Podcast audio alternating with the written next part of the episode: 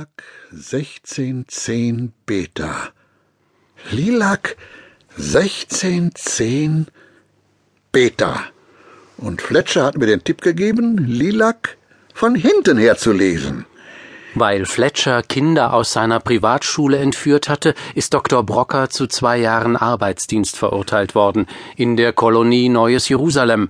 Eine Frage blieb dabei offen. Wo ist die? Wo liegt die? Eine Frage, habe ich gesagt, Herr Doktor Brocker. Die zweite wäre nämlich die, wieso ein ordentliches Gericht einen Mann zum Arbeitsdienst in einer Sekte verurteilt. Beide Fragen werden wir in dieser Folge beantworten. Das will ich hoffen, ja, ja.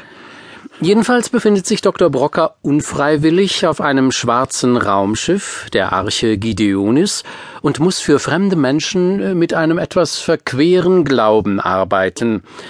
Sein zeitweiliger Reisekollege Fletcher... Ich nenne ihn jetzt Ferdinand oder sogar Ferdel. Wir duzen uns, ja, ja. Einander. Wie bitte? Wir duzen einander, muss es richtig heißen, reziprok, nicht reflexiv. Jedenfalls der mitreisende Fletcher ist auf abenteuerliche Weise zur Erde zurückgekehrt, indem er die Weltbevölkerung vor den Aerosolbomben des Sektenführers Gideon Giga gerettet hat. Der ist nämlich der Chef des Raumschiffs, auf dem Doktor Brocker äh, zu Gast ist. Genauer gesagt, gefangen gehalten wird, ja, ja. Ja, so drastisch wollte ich's bewusst nicht sagen. Er nennt sich auch Lysator oder Generalgeliebter oder Penekathedrios. Proto, Wie nicht das? Pene, äh, Proto. Protokathedrius nennt er sich. Ja, ja, ja. Penetrans war der Name zweier Raumschiffe, zweier Frachter der Fletcher-Klasse. Ja, ja, ja, ich brauche keine Belehrungen. Nein, nein. Na, scheinbar doch. Es muss heißen, anscheinend doch. Wie bitte? Scheinbar, würde besagen, es ist nur scheinbar so, aber in Wirklichkeit ganz anders. Nun jedenfalls, wir möchten jetzt endlich wissen, was sich hinter Lilac sechzehn zehn Beta verbirgt.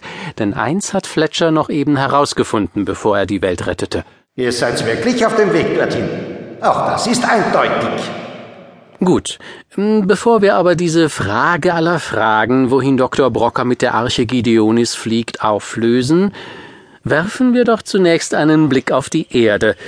Genauer gesagt auf die Erde in dem Moment, in dem Ferdinand Fletcher, ich denke auch wir sollten uns angewöhnen, ihn mit Vornamen zu nennen, landete. Man erwartete ihn, ehrlich gesagt, nicht.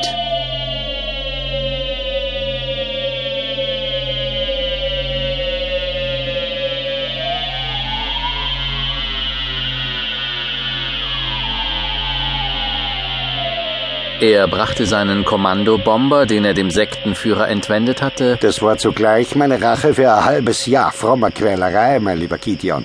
Sicher, aber heimlich zur Landung. Bei Nacht auf seinem Privatflugplatz in der Nähe der niederösterreichischen, nahe der Donau gelegenen Metropole Sankt Pölten. Da komm ich nämlich her. Und stieg aus. Das ist eine Wohltat. Endlich wieder festen Boden unter den Füßen. Ich kann schon verstehen, dass manche nach der Landung den Boden küssen. Ob's wohl frische Äpfel gibt?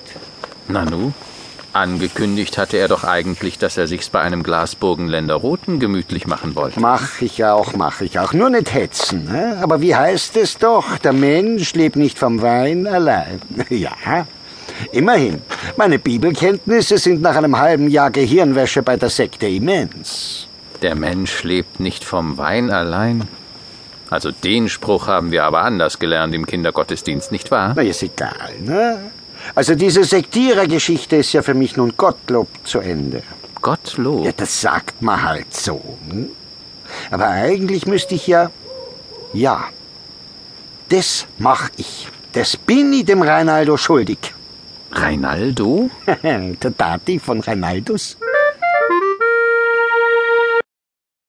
Im Haus auf der Landzunge saßen zu der Zeit gerade unsere Freunde ziemlich ratlos beieinander. Ist das wahr, Lisa? Ja, Tonja.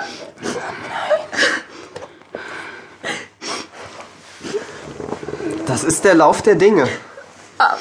Aber ich hatte so sehr gebetet, dass... Viele verlieren halt beim Beten die Realität aus dem Auge. Wie, wie meinst du das, Sandra? Sie werden unnüchtern. Gibt's das Wort überhaupt? Unnüchtern? Das ist doch jetzt egal, Rex. Das Leben muss weiter...